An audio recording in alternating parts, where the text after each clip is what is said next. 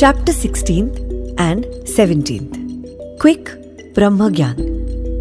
These two chapters relate the story of a rich gentleman who wanted Brahmagyan quickly from Sai Baba. Preliminary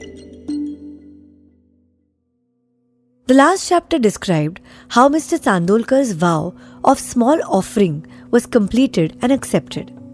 In this story, Sai Baba showed that he would accept with appreciation any small thing offered with love and devotion. But if the same thing was offered with pride and haughtiness, he would reject it. Being himself full of Sat Chitanand, pure consciousness, knowledge, and bliss, he did not care much for mere outward formalities. But if an offering was made in a humble spirit, the same was welcome and he accepted it with pleasure and avidity. In fact, there is no person more generous and benevolent than a Sadguru, like Sai Baba. He cannot be compared to the Chintamani jewel, the Kalpatru, the celestial tree which fulfills our desires, or the Kamadhenu, the celestial cow which yields what we desire. They give us only what we desire. But the Sadguru gives us the most precious thing, that is, inconceivable and inscrutable the reality. Now let us hear how Sai Baba disposed of a rich man who came to him and implored him to give him Brahma Gyan. There was a rich gentleman, unfortunately, his name and whereabouts are not mentioned, who was very prosperous in his life. He had amassed a large quantity of wealth, houses, and lands, and had many servants and dependents. When Baba's fame reached his ears, he said to a friend that he was not in want of anything, and so he would go to Shirdi and ask Baba to give him Brahma Gyan, which, if he got, would certainly make him more happy. His friend dissuaded him, saying, It is not easy to know Brahma, and especially so for an avaricious man like you, who is always engrossed in wealth, wife, and children. Who will, in your quest of Brahma Gyan, satisfy you, who does not give away even a paisa in charity? Not minding his friend's advice, the fellow engaged a return journey Tonga and came to Shirdi. He went to the masjid, saw Sai Baba, fell at his feet, and said, Baba, hearing that you show Brahma to all who come to you, I too have come here, all the way from my distant place. I am much fatigued by the journey, and if I get Brahma Gyan from you, my troubles will be well paid and rewarded. Baba then replied, Oh, my dear friend, do not be anxious. I shall show you Brahma. Many people come to me and ask me for wealth, health, power, honor, position, cure of diseases, and other temporal matters. Rare is the person who comes to me and asks for Brahma Gyan. There is no dearth of people asking for worldly things, but people interested in spiritual matters are very rare. I think it is a fortune and auspicious moment when people like you come and ask me for Brahma Gyan. So, forthwith, I show to you with pleasure Brahma with all its accompaniments and complexities. Saying this, Baba started to show him Brahma. He made him sit there and engaged him in some other talk and thus made him forget his question for the time being. Then he called a boy and told him to go to one Nandu Marwadi and get from him a loan of rupees 5. The boy left and returned immediately, saying that Nandu was absent and his house was locked. Then Baba asked him to go to Bala grocer and get from him the said loan. This time also the boy was unsuccessful. This experiment was repeated again, twice or thrice, with the same result. Sai Baba was, as we know, the living and moving Brahma incarnate. Then, someone may ask, why did he want the partly sum of 5 rupees and why did he try hard to get it? In reality, he did not want this sum at all. He must have known fully that Nandu and Bala were absent and he seemed to have adopted this procedure as a test for the seeker of Brahma. That gentleman had a roll of bundle of currency notes in his pocket, and if he was really earnest, he would not have sat quiet and be a mere onlooker when Baba was frantically trying to get a partly sum of rupees 5. He knew that Baba would keep his word and repay his debt, and that the sum wanted was insignificant. Still, he could not make up his mind and advance the sum. Such a man wanted from Baba the greatest thing in the world that is, the Brahma Gyan. Any other man who really loved Baba would have given him rupees 5 at once instead of being a mere onlooker. It was otherwise with this man. He advanced no money, nor did he sit silent, but began to be impatient. And he was in a haste to return and implored Baba, saying, Oh Baba, please give me Brahma Gyan soon. Baba replied, Oh my dear friend, did you not understand all the procedure that I went through sitting in this place for enabling you to see Brahma? It is in short this. For seeing Brahma, one has to give five things. That is, surrender five things. That is, five pranas, vital forces, five senses mind, intellect, and ego. This path of Brahma Gyan or self realization is as hard as treading on the edge of a razor. Sai Baba then gave a rather long discourse on the subject, the purport of which is given below. Qualifications for Brahma Gyan or self realization. First, Mumukshu or intense desire to get free. He who thinks that he is bound and that he should get free from bondage and works earnestly and resolutely to that end and does not care for any other thing is qualified for the spiritual life. Second, virakti or a feeling of non attachment with the things of this world and the next. Unless a man feels disgusted with the things, emoluments, and honors which his actions would bring in this world and the next, he has no right to enter into the spiritual realm. Third, antarmukha, that is, introversion. Our senses have been created by God with a tendency to move outward, and so man always looks outward and not inward. He who wants self realization and immortal life must turn his gaze inwards and look to his inner self. Fourth, catharsis, eliminating all base ideas and emotions. Unless a man has turned away from wickedness and stopped from doing wrong and has entirely composed himself, and unless his mind is at rest, he cannot gain self realization, even by means of knowledge. Fifth, right conduct.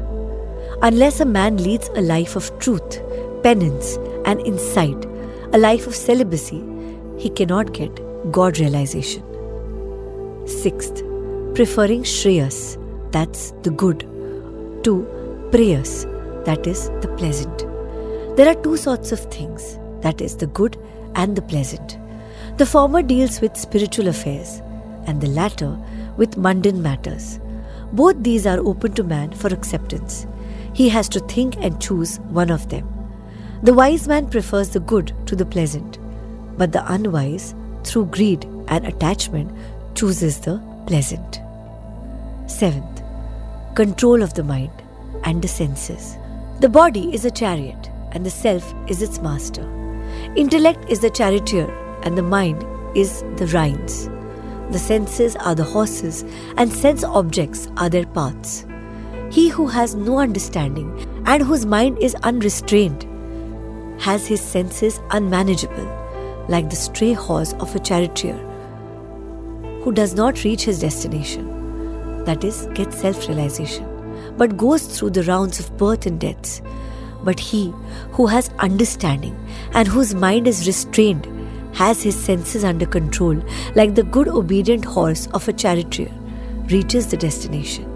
that is, the state of self realization, where he is not born again.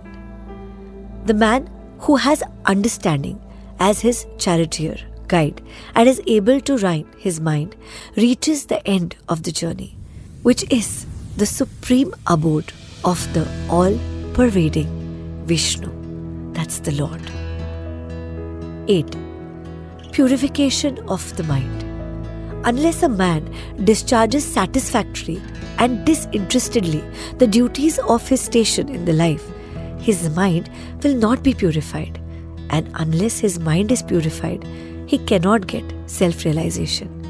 It is only in the purified mind that Vivek, disattachment to the unreal, crop up and lead to the self realization. Unless egoism is dropped, avarice got rid of, and the mind made desireless, that's pure, self realization is not possible. The idea that I am the body is a great delusion, and attachment to this idea is the cause of bondage. Leave off this idea and attachment, therefore, if you want to reach the goal of self realization. 9. The necessity of a guru. The knowledge of the self is so subtle and mystic that no one can, by their own individual effort, ever hope to attain it. So, the help of another person, teacher, who has himself got self realization is absolutely necessary. What others cannot give with great effort and pains can be easily gained with the help of such a teacher for he has walked on the path himself and can easily take the disciple step by step on the ladder of spiritual progress. 10. And lastly, grace of the Lord is the most essential thing. When the Lord is pleased with anybody, He gives him Vivek and Vairagya and takes him safe beyond the ocean of mundane existence. The self cannot be gained by the study of Vedas, nor by intellect, nor by learning. He whom the self chooses gains it. To him, the self reveals its nature, says the Katha Upanishad.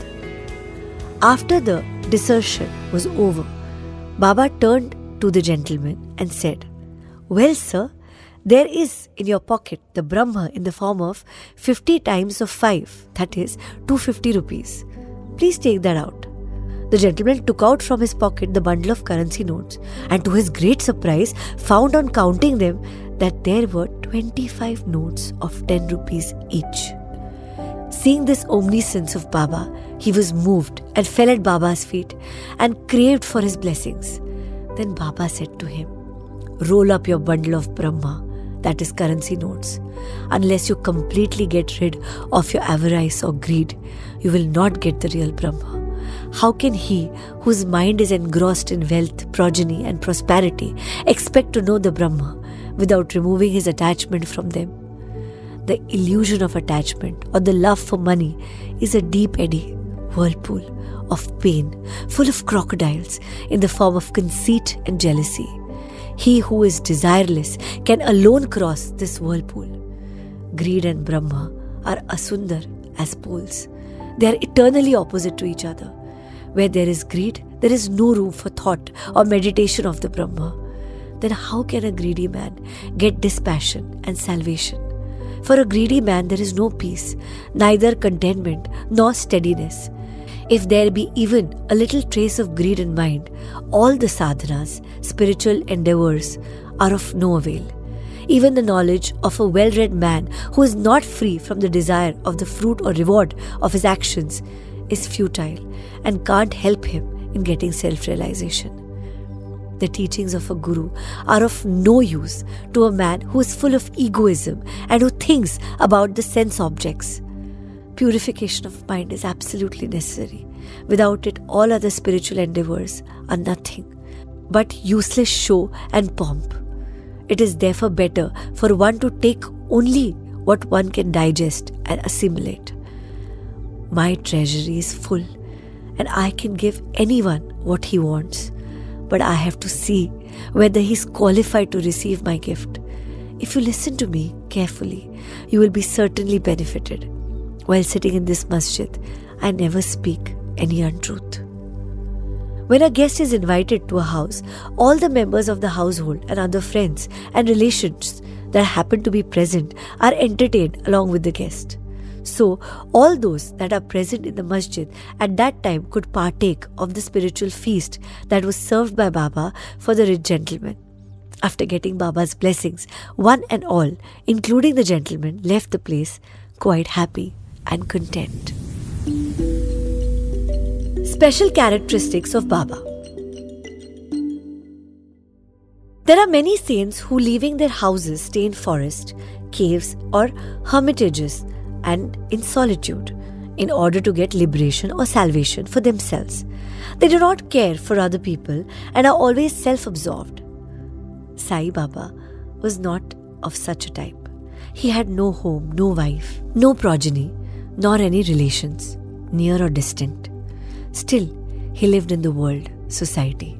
He begged his bread from four to five houses, always lived at the foot of the neem tree, carried on worldly dealings, and taught all the people how to act and behave living in this world. Rare are sadhus and saints who, after attaining God vision, strive for the welfare of the people. Sai Baba was the foremost of these, and therefore Hemad Pant says, Blessed is the country, blessed is the family, and blessed are the chaste parents where this extraordinary, transcendent, precious, and pure jewel, Sai Baba, was born. Bow to Sri Sai, peace to all. Om Sai Ram.